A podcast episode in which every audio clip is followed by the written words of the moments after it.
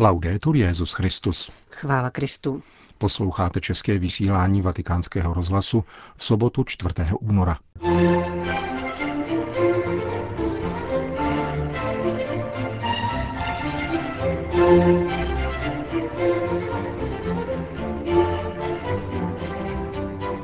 Kapitalismus zná filantropii, ale nikoli společenství, řekl papež František v audienci pro podnikatele spojené s hnutím Focolare. Papež interpretuje biskupy, nikoli v biskupové papeže, říká v exkluzivním rozhovoru prefekt Kongregace pro nauku víry kardinál Gerhard Ludwig Miller. Od mikrofonu přejí hezký poslech Milan Glázer a Johana Bronková. Zprávy vatikánského rozhlasu. Vatikán. Papež František přijal ve vatikánské aule Pavla VI. 1100 účastníků setkání pořádaného hnutím Fokoláre pro podnikatele zapojené do projektu Ekonomika společenství. Projekt, inspirovaný sociálním učením církve a prvotními křesťanskými obcemi, povstal z iniciativy Kiary Lubichové v 90. letech minulého století. Dnes združuje přes 800 podniků ve více než 40 zemích, včetně České republiky. Jsem rád, že vás mohu přivítat jako představitele projektu, který mě už dlouho upřímně zajímá. Řekl hned v úvodu papež František. Ekonomika a společenství jsou dnešní kulturou vnímány často jako protikladné koncepty. Když vnášíte do ekonomiky dobré zárodky společenství, zavádíte hlubokou změnu do způsobu vnímání a života podniku, zdůraznil František. Svou promluvu pak rozvrhl do tří bodů, ve kterých se věnoval roli peněz, chudobě a růstu projektu v budoucnosti. Mnohokrát jsem mluvil o penězích jako o modle, řekl papež a připomněl, že prvním veřejným Ježíšovým činem podle Janova Evangelia bylo vyhnání kupců z chrámu.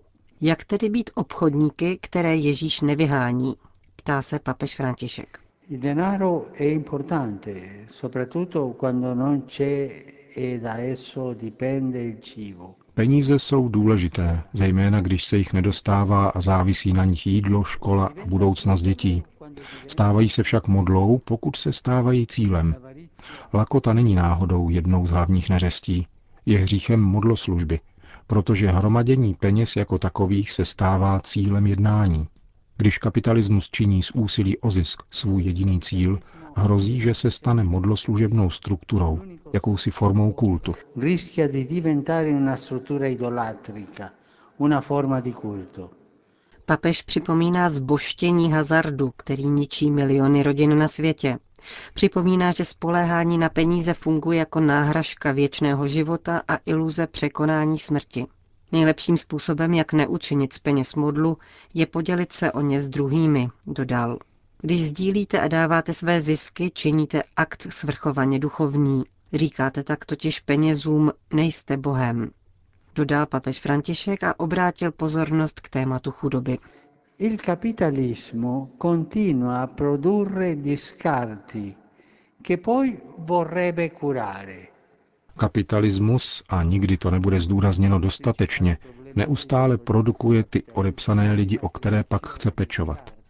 Hlavním etickým problémem tohoto kapitalismu je vytváření odepsaných, kteří jsou následně ukrýváni nebo opečováváni tak, aby nebyli na očích. Pro civilizaci je jednou z těžkých forem chudoby to, že už nedokáže vidět své chudé. Letadla znečišťují atmosféru, ale za malý podíl z ceny letenky se vysazují stromy. Společnosti provozující hazard financují kampaně za léčbu patologických hráčů, které sami vytvořili. A až začnou zbrojařské podniky financovat nemocnice pro děti zmrzačené jejich bombami, dosáhne tento systém svého vrcholu.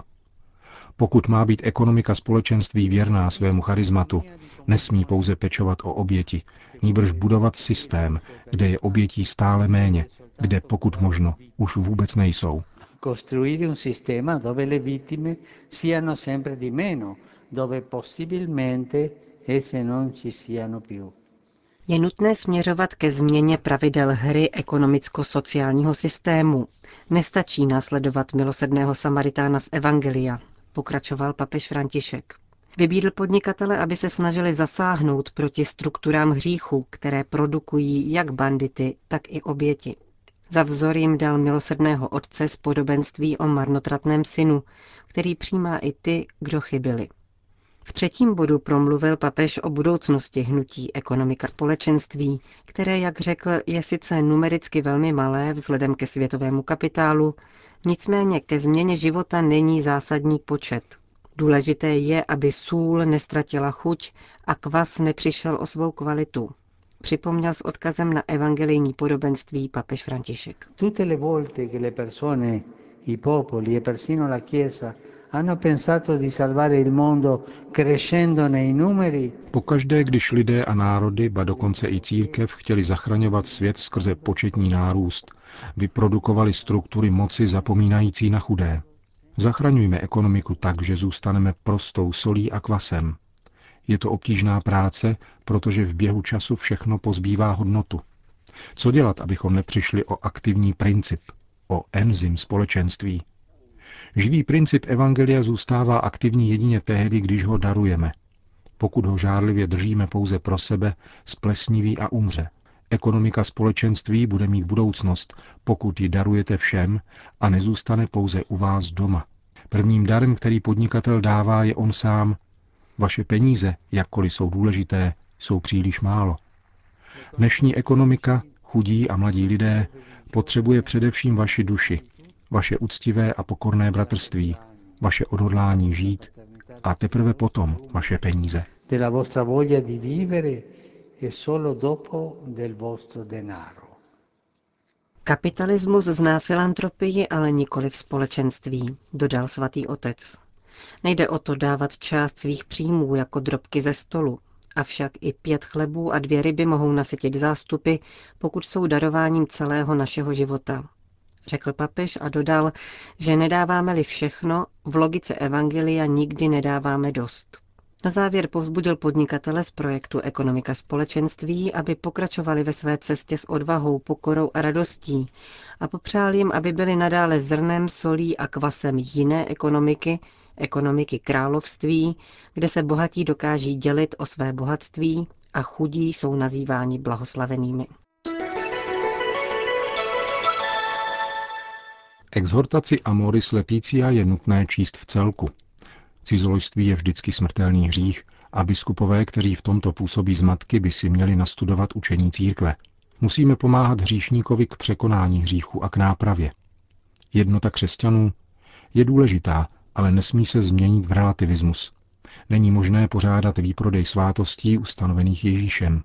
Kardinál Gerhard Ludwig Miller, prefekt Kongregace pro nauku víry, vstupuje jasnými slovy do církevní debaty v rozhovoru, který s ním pro únorové číslo měsíčníku Il Timone vedli Ricardo Cascioli a Lorenzo Bertocchi. První část rozhovoru se týká nauky církve. Kardinál Miller vysvětluje, že poznání božího zjevení je pro člověka tím nejpodstatnějším. Patří totiž k bytostnému tíhnutí člověka k pravdě a zároveň je znamením naděje, překračujícím lidskou omezenost, protože odpovídá na otázky, odkud pocházím, kam směřuji a jaký je smysl utrpení a smrti. Bůh se zjevil ve svém vtěleném slově, Ježíši Kristu, a to znamená, že se můžeme podílet na poznání, jaké má Bůh sám o sobě. Poznávat Boha je první a základní dimenze víry, protože víra není pouze zbožný cit, iracionální spoléhání. Víra je především poznání Boha, říká prefekt Kongregace pro nauku víry. Proto je věrouka naprosto nezbytná, je základem celého života církve, jinak se z ní stane pouze nevládní či charitativní organizace, dodává. Špatná pověst věrouky je dědictvím racionalismu 18. století, reaguje kardinál Miller na otázku po rozšířené skepsy vůči nauce církve, považované leckdy za pouhá moralizování a zákonnictví. Položení důrazu na rozum, který chce všechno nitrosvětské pochopit a vysvětlit, se promítlo do reflexe nad jeho nemohoucností vůči transcendenci. Víra byla proto redukována na sentiment anebo vykázána pouze do morální sféry. Zjevení se tak stalo v podstatě nadbytečné, říká kardinál Miller. Už první vatikánský koncil na tyto tendence odpověděl v konstituci Dei Filius, která poukazuje na vztah rozumu a víry a konstatuje, že rozum je schopen dosáhnout toho, co přesahuje smyslovost. V katolické teologii tedy musíme zdůrazňovat, že víra je podílem na božím logu a proto je vždy nutné zdůrazňovat racionálnost aktu víry. Je to věc důležitá pro naši dobu, která si nárokuje úplné poznání o hmotě a zdá se být téměř hrdá na to, že neví nic o tom, co se týká otázek schopných dát smysl existenci, zdůrazňuje kardinál Miller. Boží milost nezávisí na nás, kteří jsme jejími nástroji, vysvětluje prefekt nejvýznamnějšího vatikánského úřadu v odpovědi na dotaz, jak se dívat na skandály dnešní doby a jak rozlišovat mezi lidskou křehkostí a pokladem víry. Kardinál Miller připomíná spor s donatisty, kteří ve třetím století spojovali platnost svátostí s osobou toho, kdo je vysluhuje. Svatý Augustín spolu s celou církví tehdy zastával názor, že boží milost působí nezávisle na těch, kdo jí slouží. Varuje nicméně také před opačným extrémem, který se projevil v některých protestantských odnožích, totiž před naprostým popíráním lidského prostřednictví v církvi.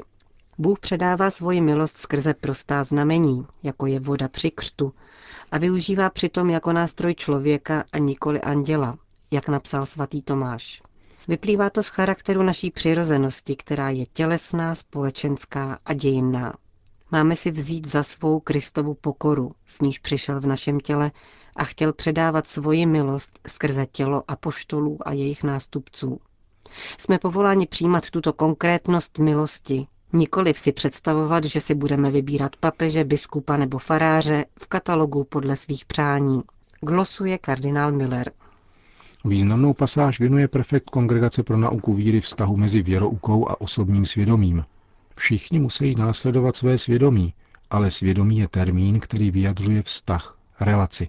Nikoli ke mně samému, nýbrž k druhému. Svědomí stojí před druhým a pro nás samozřejmě tímto druhým může být jedině Bůh, který je naším stvořitelem a spasitelem a který nám dal přikázání nikoli proto, aby nás rozčílil nebo kontroloval, ale aby osvěcovala cestu. Přikázání jsou orientací k dobru, k dosažení našeho cíle. Jsou cestou, ale také metou.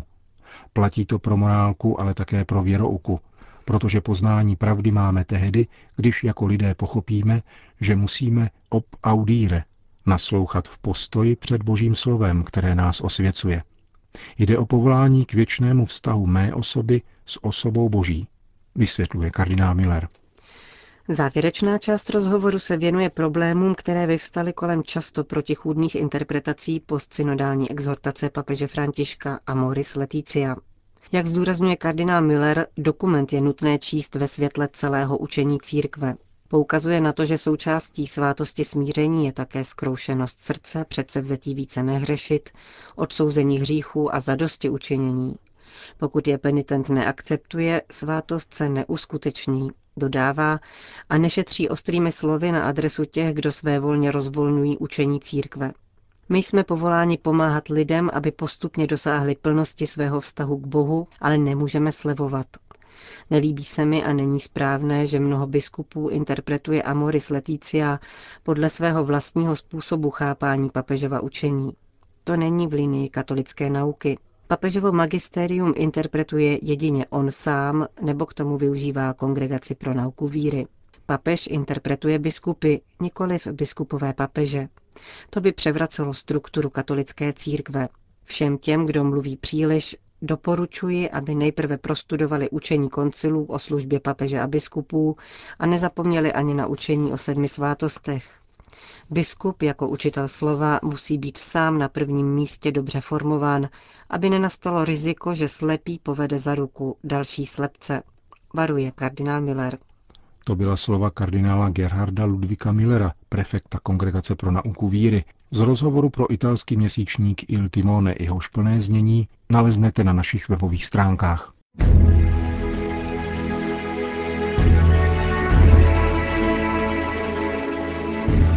Končíme české vysílání vatikánského rozhlasu. Chvála Kristu. Laudetur Jezus Christus.